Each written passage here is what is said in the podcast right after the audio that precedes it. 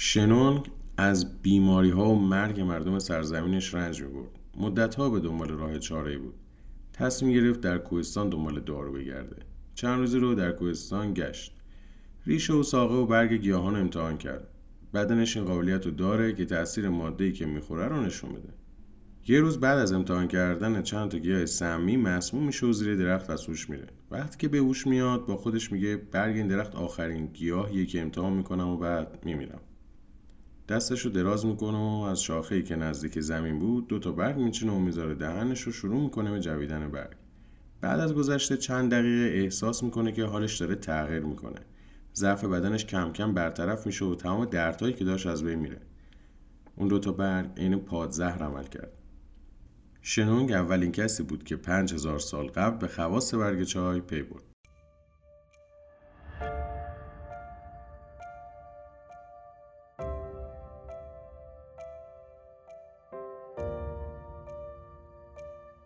سلام. اینجا استودیو رفت و من احمد میرزایی با شما هستم با سرگذشت چای.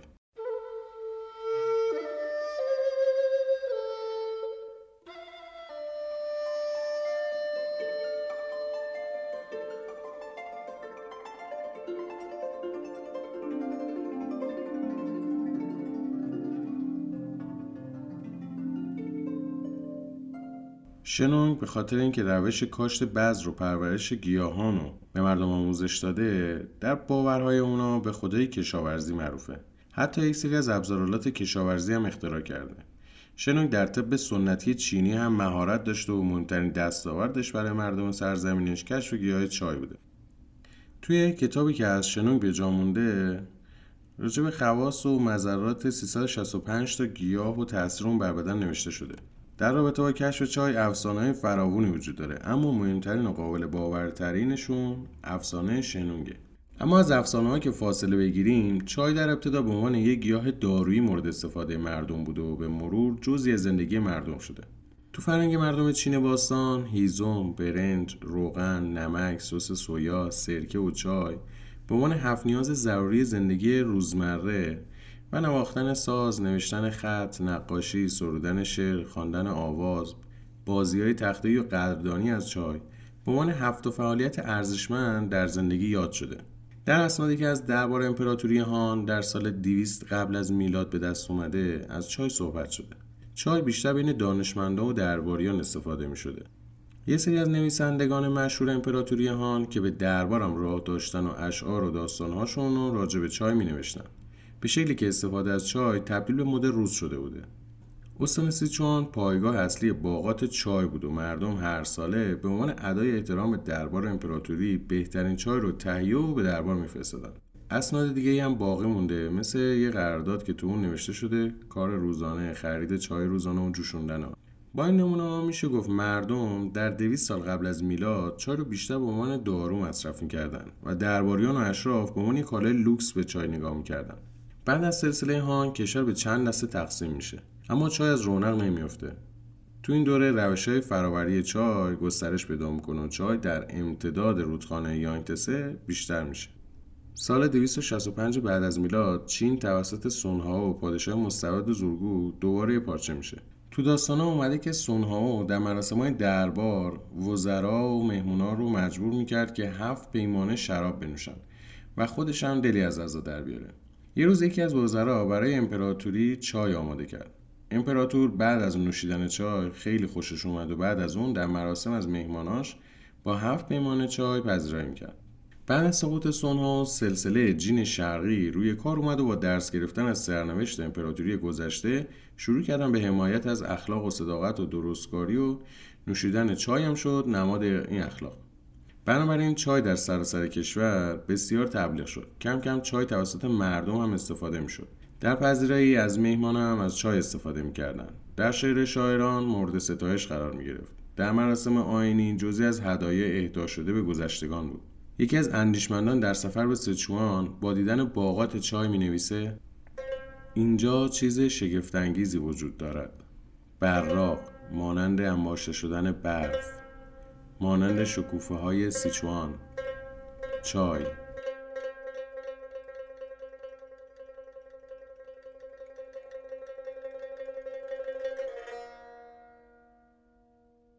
هر دره و تپه با شکوه و عظمت از این ثروت زمین پوشیده شده است. او در رابطه با نوشیدن چای میگه از رودخانه روان آب بردارید. ظروف سرامیکی ظریف تولید شده در جنوب شرقی را امتحان کنید. همچنین چای را با ملاقه از جنس کدو در ظروف بریزید. در این اصل بود که چای با توجه به ظرفیتهایی که داشت مورد توجه محافل مذهبی قرار گرفت. قدیمی ترین اصل فرهنگی در چین تاوئیسم هست که خدمت بسیار بیشتری نسبت به کنفوسیوس و بودا داره. تاویستا معتقدند که انسان جزئی جدای ناپذیر از طبیعته و تاکید می‌کنن که انسان با جهان و طبیعت هماهنگه. تو این دوره کنفوسیوسی ها تاویست ها و بودایی ها درباره اعتقادات خودشون بحث می‌کردن. جالبه که هر چقدر عقایدشون هم مخالف هم بود اما در رابطه با چای و تاثیر اون اتفاق نظر داشتن و بخش از رژیم غذاییشون رو به چای اختصاص می‌دادن. دانشمندان این دوره شروع به گسترش ابعاد اجتماعی و معنوی چای کردند داستان لونانا جایگاه چای رو به خوبی نشون میده.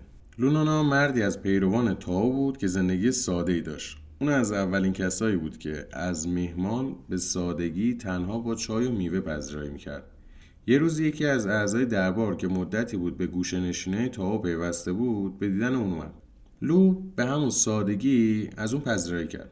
اما در عواسط مراسم برادرزاده لونانا غذا و نوشیدنی های زیادی که برای ده نفر کافی بود و در ظرفهای گران قیمت تهیه کرده بود برای پذیرایی آورد.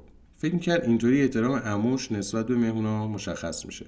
پس از رفتن مهمون لو بسیار ناراحت و عصبانی به برادرزاده خودش میگه که شما هرگز نتونستید احترام منو حفظ کنید. شما روش های ساده منو از بین می‌برید.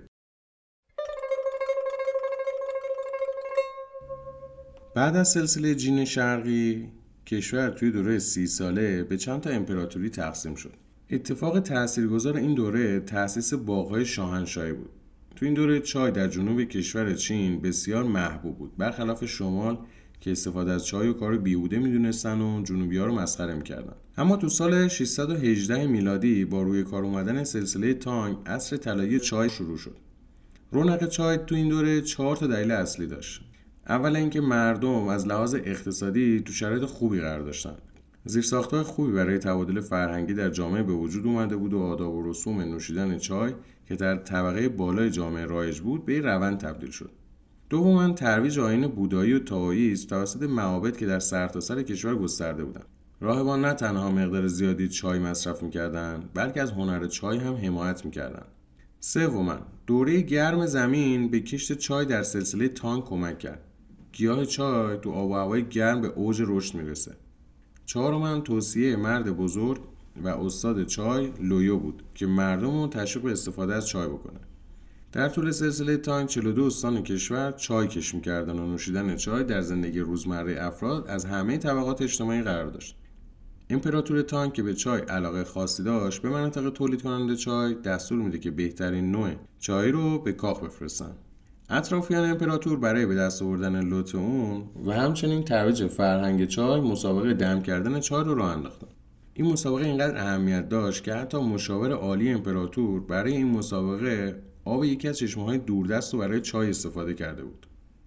تو این دوره تائیس مذهب رسمی چین اعلام شد که معابد و طرفدارانشون افزایش بده کردند راهبان برای تزکیه نفس موظف شدن شبا بدون شام به مراقبه بنشینند اما برای راهبان جوان این کار خیلی دشواری بود.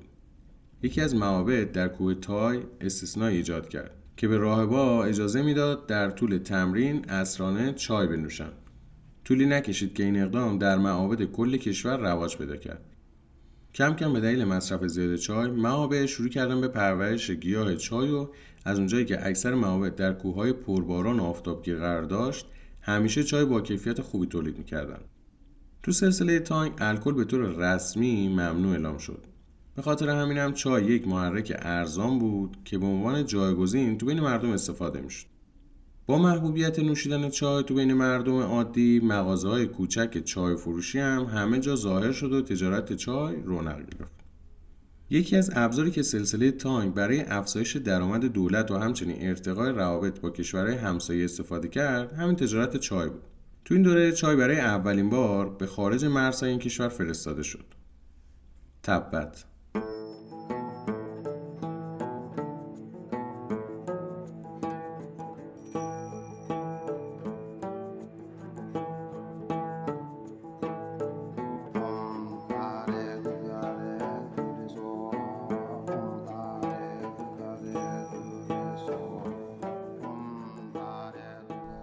گسترش چای بین مردم عشایر تبت وصف نشدنیه. برای این عشایر چای صرفا یک کالای لوکس نبود بلکه قسمت مهمی از رژیم غذایی آنها مثل گوشت و لبنیات بود که به حساب میومد علاوه بر این یه نوشیدنی گرم در آب و هوای سرد و کوهستانی تبت بود. از طرفی هم یه داروی گیاهی بود که بیشتر بیماری های رایج رو تسکین می‌داد. در چین هم یکی از نیازهای اصلی ارتش اسبهای تنومند بود که در تبت به فراوانی پیدا می‌شد. پس تاجرا از چین چای رو حمل می‌کردن تا تبت و در بازگشت اسب می آوردن برای چین. این رفت آمد جاده به وجود آورد که به جاده چای اسب شهرت پیدا کرد. این جاده سه مسیر اصلی از سه استان پایگاه چای داشت و چندین مسیر فرعی که شبکه از راه ها رو به وجود آورد بهترین مسیر به سمت مناطق صعب العبور تبت بود. این جاده شهرتش مثل جاده ابریشم بود. گفتیم که یکی از عوامل رونق چای توصیه های یه مرد بزرگ به اسم لویو بود. طبق افسانه ها لویو در کودکی توسط والدینش رها میشه. یه راهب بودایی لویو رو به فرزند خودش قبول می‌کنه. لویو ذاتا آدم باهوشی بود و تو 8 سالگی طرز تهیه چای رو از استاد خودش یاد می‌گیره. وقتی دوازده سالش بود به خاطر اینکه دوست نداشت راهب بشه از معبد فرار می‌کنه. لویو برای یه گروه نمایشی مشغول کار شد. هرچند چهره خوبی نداشت و لکنت زبون داشت اما به دلیل شوخ و هوشی که داشت محبوب شد. حتی سه کتاب با عنوان صحبت از شوخی های خودش نوشت. لویو در ادبیات به موفقیت های دست یافت و علاقه زیادی هم به جغرافیای چای داشت. او برای تحقیق در مورد جغرافیای محلی و چای به شهرهای زیادی سفر کرد و نهایتا در معبد شهر شنگژو ارادت خودش رو به چای به کمال رسوند. لویو به کمک راهب برجسته اون معبد تمام اطلاعاتی که از سفراش به دست آورده بود و به کتاب جامعی به اسم The Tea of Classic چای کلاسیک تبدیل کرد و این گنج گرانبها رو برای آیندگان به جا گذاشت. کتاب چای کلاسیک به عنوان متداولترین روش نوشیدن چای به جا موند و جایگاه چای رو ارتقا داد. در ده فصل چای کلاسیک در مورد منشأ چای، ابزار تولید، فرایند تولید، ظروف، روش های دم کردن، راه های نوشیدن، داستانهاش، مناطق تولید، موارد مصرف و نهایتا نقاشی از چای صحبت شده. این کتاب به عنوان آغازگر هنر چای شناخته شده و برای بسیاری از نسلها هنر چای و ارزش های زیبایی شناسی اون رو رمزگذاری کرده. پس از مرگ لویو در سال 804 میلادی بازرگانای چای در سراسر کشور به اون لقب استاد چای دادن و کتاب چای کلاسیک رو مقدس در نظر گرفتن.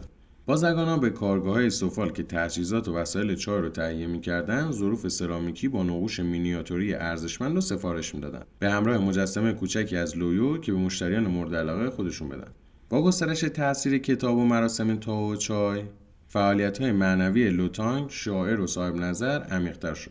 لوتانگ که به بالاترین سطح دربار تانگ متصل بود چای کمیاب و دریافت می‌کرد. روزی در مراسم مقدار زیادی چای کمیاب هدیه گرفت. فرد اون روز لوتان که از هدیه خودش شگفت زده شده بود لباس رسمی خودش رو پوشید و کلاه سرش گذاشت. بعدش با آرامش شروع کرد به آماده کردن و نوشیدن چای. پیاله پس از پیاله. احساس کرد که چای اونو دگرگون کرده و به روی جاودان تبدیل شده. سپس اون هفت محل نوشیدن چای را با عنوان آواز چای به یادگار گذاشت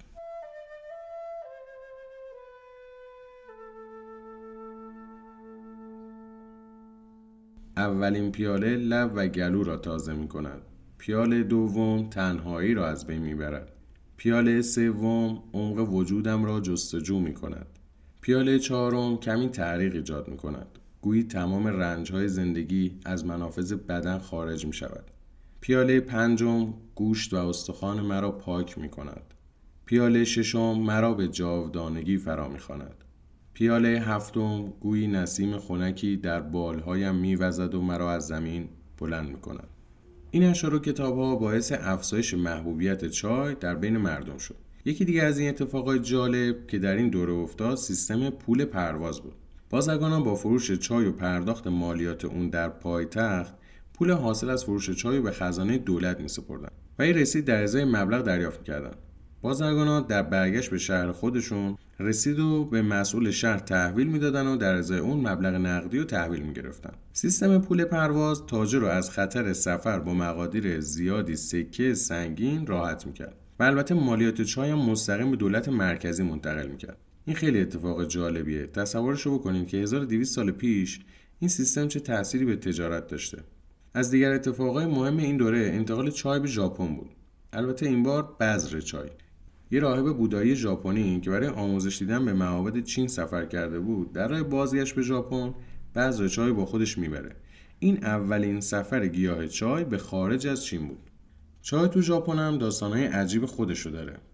تو اواخر دوره تانگ مراسم چای بین اشراف و مردم عادی رواج پیدا کرده بود و تو این دوره چای به عنوان نوشیدنی ملی معرفی شد.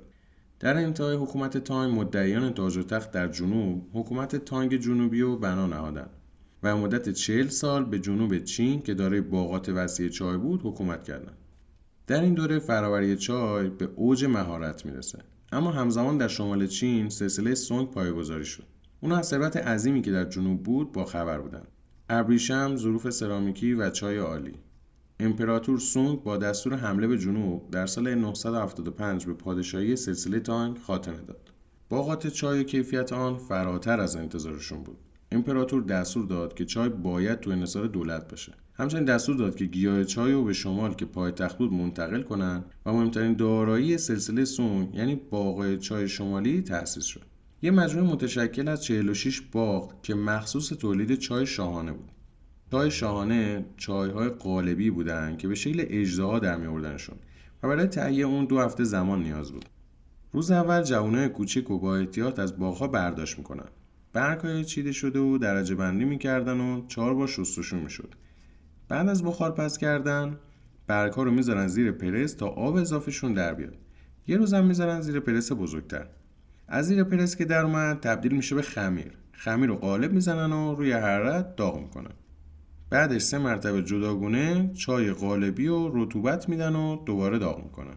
بعد از اون به مدت یه شب رو حرارت کم خوش میشه و از چای آماده شده حدود دو هفته محافظت می‌کنن. البته این روش در گذشته هم انجام می‌شده که به شکل قالبای آجوری تو دسترس بوده که به کیک چای معروف بودن. بعضی از کیک چای ها با رایه های متنوعی تولید می شده مثل ادویه ها، ترشی ها و عرقیات گل و مشک. یکی از گرونترین چای ها چای با عطر فلفل و کافور و برنئو بود که به چای مغز اجده شهرت داشت. چای ها معطر در شکل های مربع و گرد و گل با بسته‌بندی پرزرق و برق انجام می شد به مقامات چای شاهانه در پارچه ابریشم و جعبه لاکی نفیس به همراه قفلی از جنس طلا اهدا شد و امپراتور با توجه به درجه و نسب افراد اونو بین مقامات تقسیم می‌کرد. برای بیش از یک قرن دولت مرکزی تمام تولید چای در جنوب و در انحصار خودش قرار داد. در سال 1074 تحت سیاست های جدید برای رشد امپراتوری و ساختن ارتش قوی سیاست دولت تغییر کرد. اصلاح طلبان دولت بخش زیادی از چای سیچوان رو میخریدن و از جاده چای اسب به شمال و مرز تبت میرسوندن و در مرز به جای اون اسب می‌گرفتن. این توافق تجاری و سودمند باعث شد تولید کننده های محلی با حمایت دولت در باغات بوتهای بیشتری کاشتن. تعداد برداشت باعث شد کمیت چای جای خودش رو به کیفیت بده. از طرفی هم پایین آوردن زمان خوش کردن که نیاز به سوخت و زمان داشت باعث شد آب بیشتری در برگها به اون احتمال کپک زدگی بالا بره. بعد از این اتفاق بازرسان چای که به دلیل افزایش تولید پاداش گرفته بودند مجازات شدن و تاجران تبتی هم در تلافی با فروش اسبای بیمار با قیمت بالاتر جبران کردند تو قرن 11 هم مراسم آماده سازی چای به اوج خودش رسید. کیک های چای رو در دستگاه کوچیک با ضربه تکه می‌کردن. بعد اونو با آسیاب دستی پود رو از علک ریز رد می‌کردن. مقدار یه قاشق از چای آسیاب شده رو با مقدار کمی آب مخلوط می‌کردن تا قوام خامه داشته باشه. در مرحله بعد باقی مونده آب و اضافه می‌کردن و با وسیله شبیه همزن که با بامبو درست می‌شد انقدر هم می‌زدن که کف کنه. حالا چای برای پذیرایی از مهمونا آماده بود. این کار انقدر مورد استقبال قرار گرفت که تولید یک چای غلیظ به بازی مهارتی تبدیل شد که بین افراد چایخور به جنگ چای شهرت داشت. این مسابقه در زمین های مختلف گسترش پیدا کرد. در یک شکل بازی خلوص رایحه طبیعی و طعم و شیرینی ملاک قضاوت بود. یه بازی دیگه هم به مهارت کامل در تهیه چای از شکستن تا پود کردن و آماده کردن. جالب یکی از ملاک های قضاوت کف کردن چای بود. هرچی کف زخیمتر بهتر. اینکه کف به دیوار فنجونم بچسبه امتیاز داشت. به اصطلاح می‌گفتن گاز گرفتن کاسه. از ظرف تیره استفاده می‌کردن که با رنگ روشن کف در تضاد باشه و بیشتر به چشم بیاد. در پایتخت سونگ چایخانه های زیادی به وجود اومد. تاثیر چای بر زیبایی و هنر که به شدت در بین مردم ارزشمند شده بود و می‌شد تو این چایخونه دید. با گلهای معطر تعظیم می‌شدن. میزایی که با بهترین چوب ساخته می‌شد. بارومیزی های گلوزی شده آثار نقاشی و خوشنویسی هنرمندان مشهور به دیوارها نصب می‌شد. از بهترین ظروف سرامیکی برای پذیرایی استفاده می‌شد. مشتریا معمولا شاهد جدیدترین موسیقی هنرمندان مشهور به همراه نوازندگان و رقصنده بودند. این چایخونه تبدیل شد به پاتوقی برای تجار ثروتمند و مقامات. در مقابل دکه های چای فروشی چای رو در کاسه در ازای یک سکه مسی برای مردم آماده می‌کردند. ها سریع چای پول شده رو با آب گرم مخلوط می‌کردند. اونا با چنان مهارت این کار رو انجام می‌دادند که نیازی به هم زدن جدا نداشت. البته روش گذشته هم که جوشاندن برگ چای بودم همچنان تو بین مردم رواج داشت. در طی سلسله سونگ دربار شاهنشاهی سیاست تقویت هنر رو اجرا کرد. در نتیجه سبک زندگی مردم پر از عناصر هنری شد. چای به تدریج بخشی از آداب و رسوم کل ملت شد و رسما به کاخ هنر قدم گذاشت که به عنوان روند یه دوران مرفه شناخته می‌شد. اما در سال 1162 میلادی چنگیزخان مغول به سرزمین های شمالی چین حمله کرد و به تصرف خودش درآورد و آماده فتح سرزمین های غنی جنوب می‌شد. اونا به جنوب حمله کردن و کنترل شهرها رو به دست گرفتن. مغولا در ابتدا یه مرکز تولید چای را انداختن و شروع کردن به فراوری چای. صنعت چای جز اولویت خانها بود. چای از جنوب به شمال و پایتخت مغولها فرستاده می‌شد. سلسله تازه تأسیس مغولها که سلسله یوان نام داشت 23 هزار دهخان برای برداشت بهاره سازماندهی کرد تا درآمد حاصل از چای رو بتونه کنترل کنه. درآمدی که از مالیات چای به دست می اومد صرف هزینه جنگ های خارجی می شد. همون جنگ هایی که سرزمین ما هم خاطرات تلخی ازش در سینه داره. اما سلسله یوان کمتر از 100 سال دوام آورد و سال 1368 سلسله مینگ حکومت بومی رو بازسازی کرد. در چین هر حاکمی که میاد اول مالیات چای رو وضع می‌کنه. مهمترین منبع درآمد دولت چای دیگه. در این دوره روش های جوشاندن و کیک چای دیگه کم کم منسوخ میشه و همه جا از چای برگ که دم می‌شد استفاده می‌کنن. فقط تعداد کمی از پزشکان روش قدیمی استفاده می‌کردن.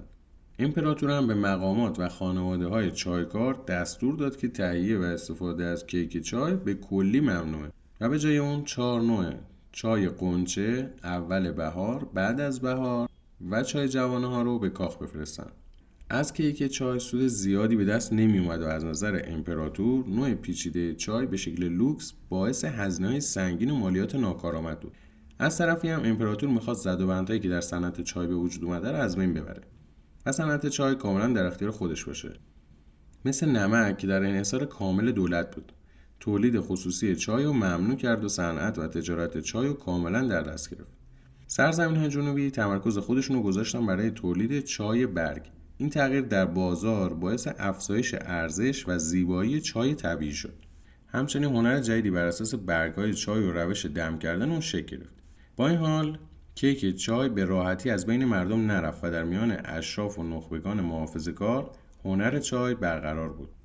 مشاور اعظم امپراتور در سال 1487 میلادی در یادداشتی نوشت امروزه فقط در فوجیان و گوانگدونگ پنهانی از چای پودر شده استفاده می شود. در سراسر چین از چای برگ استفاده میشه و حتی تو بین خارجی هم همینجوریه. در دنیا دیگه از کیک چای خبری نیست.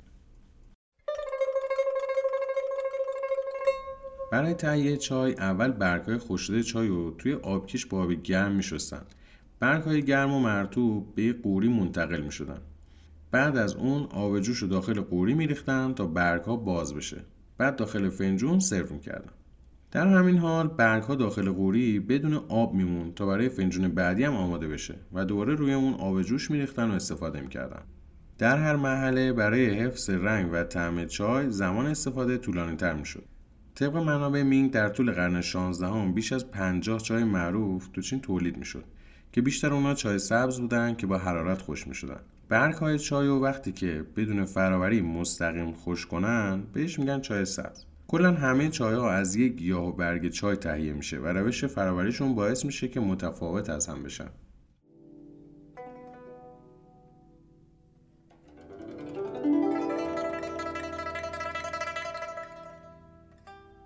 آقای ولون در منطقه به نام یکسینگ در شرق چین زندگی می‌کرد.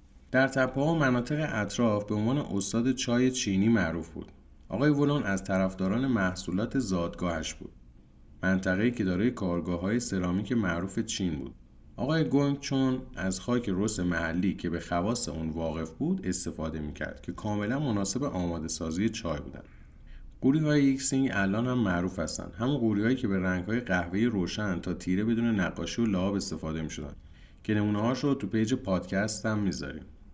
استاد ولون یکی از بهترین چای ها رو تو این قوری آماده می‌کرد گفته شده که استاد به سطح ای از چای دست یافته که به ندرت توسط سایر استادان چای در مینگ یافت شده. یکی از داستانهایی که به شهرت های یکسینگ هم کمک کرد. های تولید شده به این جنس ابتدا در ابعاد بزرگ ساخته می‌شد اما با کسب تجربه متوجه شدند که های کوچک عطر و طعم چای رو بهتر حفظ می‌کنه. بسیاری چایهایی که در این قوری ها درست می‌شد و ترجیح می‌دادند اما بودن کسایی که تصور می‌کردن قوری های چینی نقره و طلا بهتره. در پایان دوره مینگ سنت چای قریب به 3000 سال قدمت داشت و قرنها مورد توسعه و ارزیابی قرار گرفته بود و باعث ایجاد نوآوری و تغییر شده بود. اما در تمام طول این مدت چیزی که ثابت بود اهمیت طعم و عطر چای بود. در سال 1644 میلادی سلسله چینگ روی کار آمد. تاریخ چای و هنری که از اون الهام گرفته شده همچنان به کار خودشون ادامه می‌دادن و مورد علاقه درباریان و روشنفکراش بود. انواع چای از چای سبز گسترش پیدا می‌کنه که شامل چایهای سفید و سیاه و زرد و معطر میشه. چای خونه به عنوان یکی از ویژگی های مهم زندگی شهری مملو از اخبار و شایعات تجارت اغلب با فنجان چای داغ انجام می‌شد. مشتری ها چای می تا اونجایی که دیگه برگ ها تعمی نداشت چایخانه محل تفریح بود. داستان های داستان نویسان با صدای بلند تو چایخونه تعریف می‌شد. در شب آهنگای سنتی هم همراه با اود اجرا می‌شد. ادبیات چین به طور گسترده ای در ارتباط با چای گسترش یافت. در این دوره دیگه چای در خیلی از کشورها مورد استقبال قرار گرفته بود. چای از جاده ابریشم به مکه رسیده. از سرزمین تبت گذر کرده و به روسیه رفته. از راه دریا با کشتی به اروپا رسیده. چای اولین بار توسط تاجران هلندی به انگلیس برده شد و مورد استقبال خاندان سلطنتی قرار گرفت. نوشیدن چای در ابتدا بین خانواده اشراف رایج بود و کم کم بین مردم گسترش پیدا کرد. در کاخ سلطنتی ملکه اسرا مهمانی تدارک می‌داد و در آن با چای از مهمونا پذیرایی می‌کرد که به مرور در بین انگلیسی ها تبدیل شد به این مراسم سنتی. انگلیسی ها متوجه ارزش چای شده بودند که این یک کالای ارزشمند برای تمام کشورهاست. انگلیسی ها سال 1639 برای بررسی تجارت چای به چین سفر کردند. اما چین روش کشت و فرآوری چای او به بیرون از این کشور انتقال نمی‌داد. چند تا کشور مثل ژاپن و تایوان بودند که چای تولید می‌کردند اما هیچ کدوم کیفیت چای چین رو نداشت. از طرفی هم اینقدر تولید نداشتن که بتونن صادر کنن. انگلیسی ها تنها کاری که تونستن بکنن این بود که با چین قرارداد ببندن تا تجارت چای در آسیا به انحصارشون در بیاد. اما در طول قرن 17 و 18 تقاضا برای چای به طور قابل توجهی افزایش یافت. انگلیس هم برای تامین نیاز چای خودش با مشکلاتی روبرو بود. مثل مسافت زیاد که باعث فساد چای می‌شد. همچنین قیمت بالای چای که یه فقط در انحصار چین بود. پس انگلیس برای تولید چای رفت دنبال مناطق جدید. در هند که مستعمره انگلیس بود بوته های وحشی چای دیده شده بود. در منطقه آسام چند باری هم تلاش شده بود برای کشت چای اما موفقیت آمیز نبود. انگلیسی ها جاسوسان خودشون رو به چین فرستادن تا بتونن اسرار پرورش چای رو به دست بیارن. آقای رابرت فورچن گیاهشناس با لباس مبدل تاجر چای موفق شد به باغات و روند مرموز چای سیاه و پدیده مهم اکسیداسیون دست پیدا کنه. او با هزار بوته به علاوه اطلاعات ضروری در مورد پردازش برگها و حدود 80 کارگر چینی که برای مزارع جدید بسیار با ارزش بود بازگشت و کشت چای در هند آغاز شد. برای آماده سازی باغات چای یه برنامه جنگل زودایی عظیم در منطقه آسام اجرا شد. علاوه بر این تجربیات انقلاب کشاورزی اروپا به انگلیس در ساخت باغات برای تولید بیشتر کمک می‌کرد. اما تقاضا برای چای تو انگلیس و مستعمرات همچنان بیشتر می‌شد و انگلیس به چای چین نیاز داشت. انگلیس برای خریدن چای از چین یه راه دیگه پیدا کرد. تو مستعمرات انگلیس کالاهای تولید می‌شد که در چین وجود نداشت و مجبور بود که وارد بکنه. پس انگلیس در ازای چای به اونان تریاک می‌داد. این کار بازار چای چین رو بی‌ثبات کرد و از طرفی هم مردم چین به این کالای وارداتی وابسته شدند حکومت چین برای مقابله با ورود و قاچاق تریاک حکم اعدام برای مجرمین تعیین کرد. اما بازدارنده نبود انگلیس تا سال 1830 1650 تن تریاک به چین صادر کرد در سال 1839 چین انبارهای تریاک و کشف و منهدم کرد و بنادری که درگیر قاچاق تریاک بودن و بست. انگلیس هم در واکنش به این اقدام به چین حمله نظامی کرد که به جنگ تریاک معروفه. در این جنگ چین شکست خورد و باعث شد که انحصار چین بر چای پایان پیدا کنه.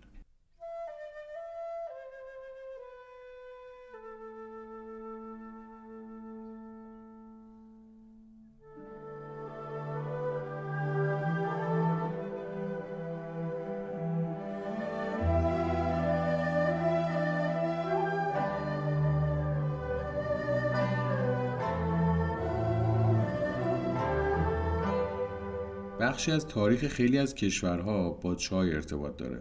اتفاق تاریخی مهمانی چای بوستون در اعتراض به مالیات چای که انگلیس برای اونا تعیین کرده بود و مردم بوستون که تمام چای بار کشتی ها رو به دریا ریختن. و این اتفاق یکی از جرقه های پیروزی مردم و استقلال آمریکا شد. یا باغات چای در آفریقا که یکی از نمادهای استعمار اروپا بر این قاره است. در سریلانکا تا سال 1860 یک گیاه چای هم رشد نکرده بود. اما امروزه سریلانکا یکی از بزرگترین صادرکننده چای هست که به نام تجاری سیلان به جهان معرفی میشه. تایوان، ویتنام، نپال و بیشتر کشورهای جنوب و جنوب شرق آسیا بخش زیادی از اقتصادشون به چای وابسته است. امروز چای بعد از آب دومین نوشیدنی پرمصرف روی کره زمینه و روزانه بیش از 3 میلیارد نفر در 150 کشور جهان از اون استفاده می‌کنن.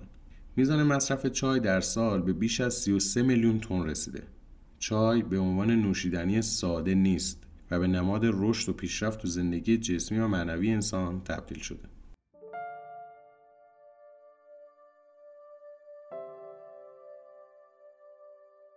این اپیزود پادکست رفت هم به پایان رسید.